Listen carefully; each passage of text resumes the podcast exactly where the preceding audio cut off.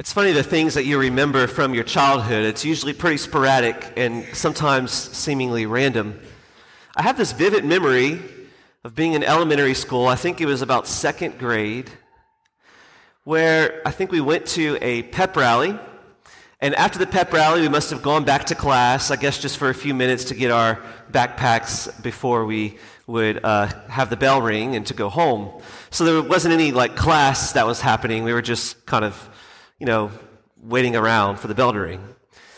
And I'm not sure what the, the teacher was doing. I'm sure she was doing something responsible off to the side, and, you know, I, I, certainly nothing against her. But somehow, me and my buddies decided that it was probably a good idea if we tried to imitate the cheerleaders by doing the, the stunt where you, like, pick up one of the, the, the people and, uh, and, you know, throw them in the air and catch them. So we thought that would be a good idea, second grade boys. And uh, somehow I was volunteered to be the the flyer. So, uh, you know, another thing you might know about some second grade boys is that their attention spans aren't always very long. So, you know, we uh, we thought it was a great idea for a moment, then we get started, and already like half of those those boys went off to something else. So I didn't know until I was already in the air, that the guy, the boy that was supposed to be behind me, um, uh, behind me, like holding the support to make sure I wouldn't fall backwards, um, got distracted. And he was off somewhere else. And so I just have like this memory of like going up and then falling back as a second grader and hitting hitting the floor. Um, and in my head, like it hurt, it hurt a lot. Um, I mean, I was okay, no serious injury or anything. But I just remember being like totally shocked, like, oh my gosh, and mad, like where was where was the person that was supposed to, to support me? So as as you may also know, sometimes uh, at retreats, especially in middle uh, elementary, middle school, high school retreats, um, a lot of times you'll do like the trust fall, and you know, you try to teach, teach the kids that like you can trust people. So, you know, just go ahead and do the trust fall and let them catch you. And I'd always want to know, well, who's my partner? Because I don't just trust anybody, you know, I have a bad experience. And uh, is my partner going to have a long enough attention span to remember that he's my partner and catch me whenever I fall? It's funny how our past experience often colors our present reality. That sometimes whenever there's an experience of the past, whether it's a, a failure or a shortcoming or a hurt, that sometimes that, that colors the way in which we perceive our present circumstances, and often as well colors the way in which we look towards the future. And that can especially be true in our relationship with God. That can especially be true in our spiritual journey, in our efforts, in our attempts to follow Jesus. Because I would be willing to bet all of you here today have somewhere along your, your journey, your story, you have at least one time in your life been kind of motivated and ready to follow the Lord, ready to be a disciple, ready to follow Jesus, ready to commit to him. But also chances are that somewhere along the line, it got hard. Somewhere along the line, maybe you fell short. You came face to face with your own weaknesses and sins. Maybe you faced a failure in your life. Maybe you got persecuted or hurt by someone else. Whatever the, the situation is, and maybe there's a few different situations, they, they, they tend to suddenly make following Jesus a little bit more difficult. Not as easy as it seemed that first moment when you were inspired. When push comes to shove, sometimes following the Lord is just hard. And whenever we, we, we realize how hard it is, we can often get a little discouraged. And that tar- that starts to color the way in which we see Christian discipleship. It starts to kind of change the way in which we look towards the future of what it might be like to follow Jesus. And I, I bring that up because today is that beautiful story in the gospel where Jesus calls his first disciples, some of his first disciples. And this comes from the, the Gospel of John, right in the beginning, and um, we have the story of uh, first of all, we have John the Baptist, who himself has his own disciples, and, and you know, it was, it was not uncommon at the time for different preachers or, or teachers, rabbis, to, to have disciples, students, followers that would, you know, listen to their teachings and kind of follow their way of life. So John the Baptist was one of them, among many, and he notices Jesus for who he really is and points him out. But to add a little bit more context here, what's interesting is that John the Baptist was himself a, a, a the son of a priest. And, and back in the Old Testament, the priesthood would be passed down from father to son to grandson, like it would it would be passed down through ancestral lineage. Uh, and, and the priests would, would offer sacrifice in the temple. That was their role. They would they would go to the temple and pray on behalf of themselves and the rest of the people and offer sacrifices, set things on fire on an altar, and and, and those sacrifices might be in thanksgiving or um, in atonement for sins or, or for whatever. Well, well, that's what John the Baptist's dad was up to, Zechariah. And you would think that John the Baptist himself would also be in the temple, getting ready to kind of live out that type of priesthood. But instead, he goes to the desert, to the wilderness, which is not in the temple. And, and to add even further context, at this particular time in Jewish history, that they believed that the Spirit of the Lord had left the temple. And, and they were anxiously awaiting the day that the Spirit of the Lord would return to the temple. And then, ironically enough, you have this seemingly rogue preacher, John the Baptist, who is preaching and teaching in such a way that seems anointed, anointed by the Holy Spirit. It seems that, that he is speaking on behalf of God himself, causing some to even say, well, I wonder if this is the Messiah. I wonder if this is the one who is to come. And and as they would ask John the Baptist, he would, of course, say, no, it, it's not me. There's one greater than I that's coming. But but what we have in today's gospel reading is the moment whenever Jesus walks by and John the Baptist says, "Behold, the Lamb of God."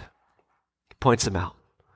And we take that phrase for granted because we're Christian and we come to church all the time and we hear that Jesus is the Lamb of God. But, but at the moment, like that language is, is really priestly and really significant. That the Lamb of God, usually the lambs are in the temple being offered up in sacrifice. And, and this is not just any ordinary lamb, this is the Lamb of God himself. Not in the temple, but over here. And John the Baptist says, here it is, behold the Lamb of God. Pointing out this, this one is different. This is the Messiah. This is Jesus Christ, the one who is, who was, and who is to come. So, so his disciples are intrigued by this. They're drawn to him. And, and uh, Andrew is named. That's one of them. Uh, Saint Andrew was a disciple um, of John the Baptist that sees Jesus and is drawn to him. And there's an unnamed disciple. Some scholars would suggest it's probably Saint John, since it's unnamed.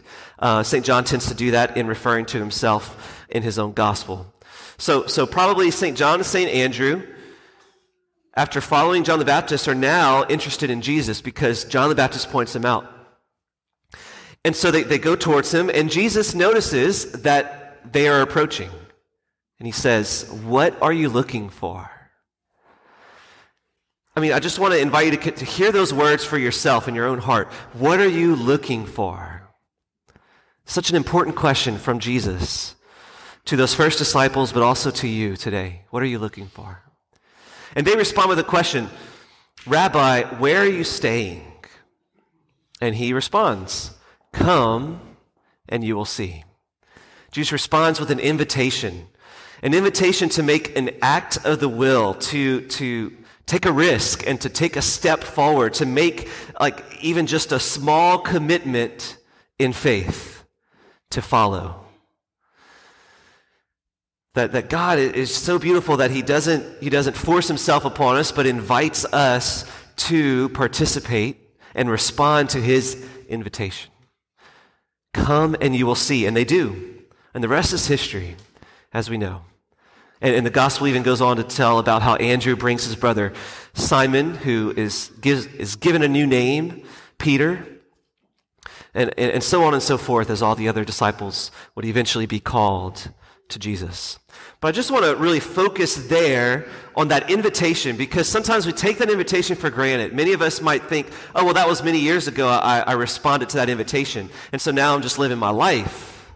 But the Lord continues to invite us and continues to make that really important and primary, crucial invitation. Come and see. Come, take a step forward. And sometimes that step seems like such a hard step to take. Uh, I'll offer uh, an example, and this is kind of a silly example, but here it goes. Um, many of you are familiar with um, the Christmas movie Elf. Uh, I, I enjoy it. It's a really fun one with Will Ferrell. And um, there's that, that scene where he's like just getting to New York, and uh, you know he's, he was raised in the North Pole, so he didn't know anything about New York, and he's getting to New York, and he's, you know, checking out Gimbel's, the, the department store that's basically Macy's, and um, finally uh, gets to this point where he sees the escalator for the first time, and uh, with childlike wonder is like, well, what is this? Like, it, it seems to be a floor that's moving and going up, and, and he kind of gets close to it, and he's like investigating it, and he's a little nervous. And then he like is about to take a step, and then he kind of like he holds back. You know, he's kind of like dancing because he's like he doesn't. He like he wants to step forward, but he doesn't. And then like other people are like coming by and like you know move out the way. Like they're just stepping onto the escalator and they're rising up with great ease. And he's just like so nervous. And finally, until he finally like takes a step, and then that was only one foot, so that foot starts to rise while the other foot is still on the floor. And then finally, he's like his legs are split, and he's like you know going up the elevator. It's kind of kind of comical, but but by analogy, I just wonder, like, sometimes we are a little hesitant in the same way to take a step forward in discipleship. Like like the floor that's not moving is safe, it's secure, and that's our own heart, that's our own life. And then there's that divide where um, it, it then crosses over to the, the moving floor, where the elevator escalator begins. And that divide sometimes can feel like such a, a huge gap, like such a major gap that like we just can't even fathom stepping over that. And and and, and in our own heart, like sometimes that, that divide, maybe that's our own fears, or maybe that is our own past hurts, or maybe it's a, an experience of failure that we once faced, or, or maybe... Um, It's some type of anxiety or worry, or it could be really anything, but it, it basically an analogy for the wedge that's between us and the Lord.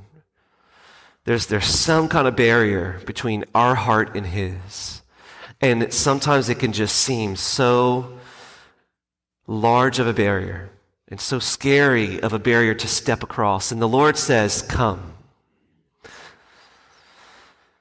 The Lord says, come and see. The Lord says, be not afraid. Take your eyes off of that divide. Stop looking at it and look up and take a step forward. And as you know, like if, if you get used to just stepping onto an escalator, like, you know, you can eventually get to a point where you don't even look at that divide. You're just like walking and you don't even slow down. You just take a step, and now you're being elevated by analogy, elevated by grace.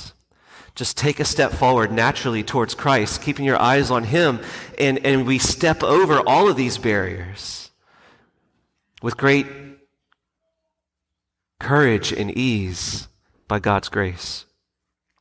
I believe that's the invitation the Lord has for you today, to take a step, take a step forward in faith. Christian discipleship is not easy.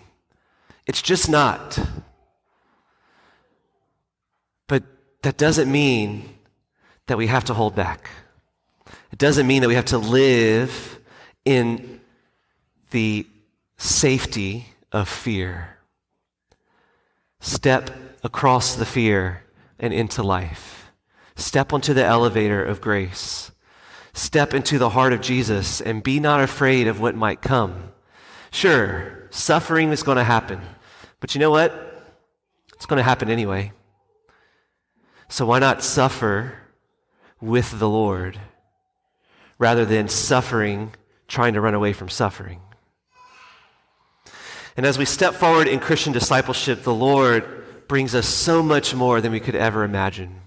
There's really just nothing to, to be afraid of or to doubt, because God can be trusted. Following him is worth it, but it's a daily step forward. Just because you took that step a couple of years ago doesn't mean that the Lord doesn't continue to say, come and see. Take another step forward in faith, because his invitation is worth following. Amen.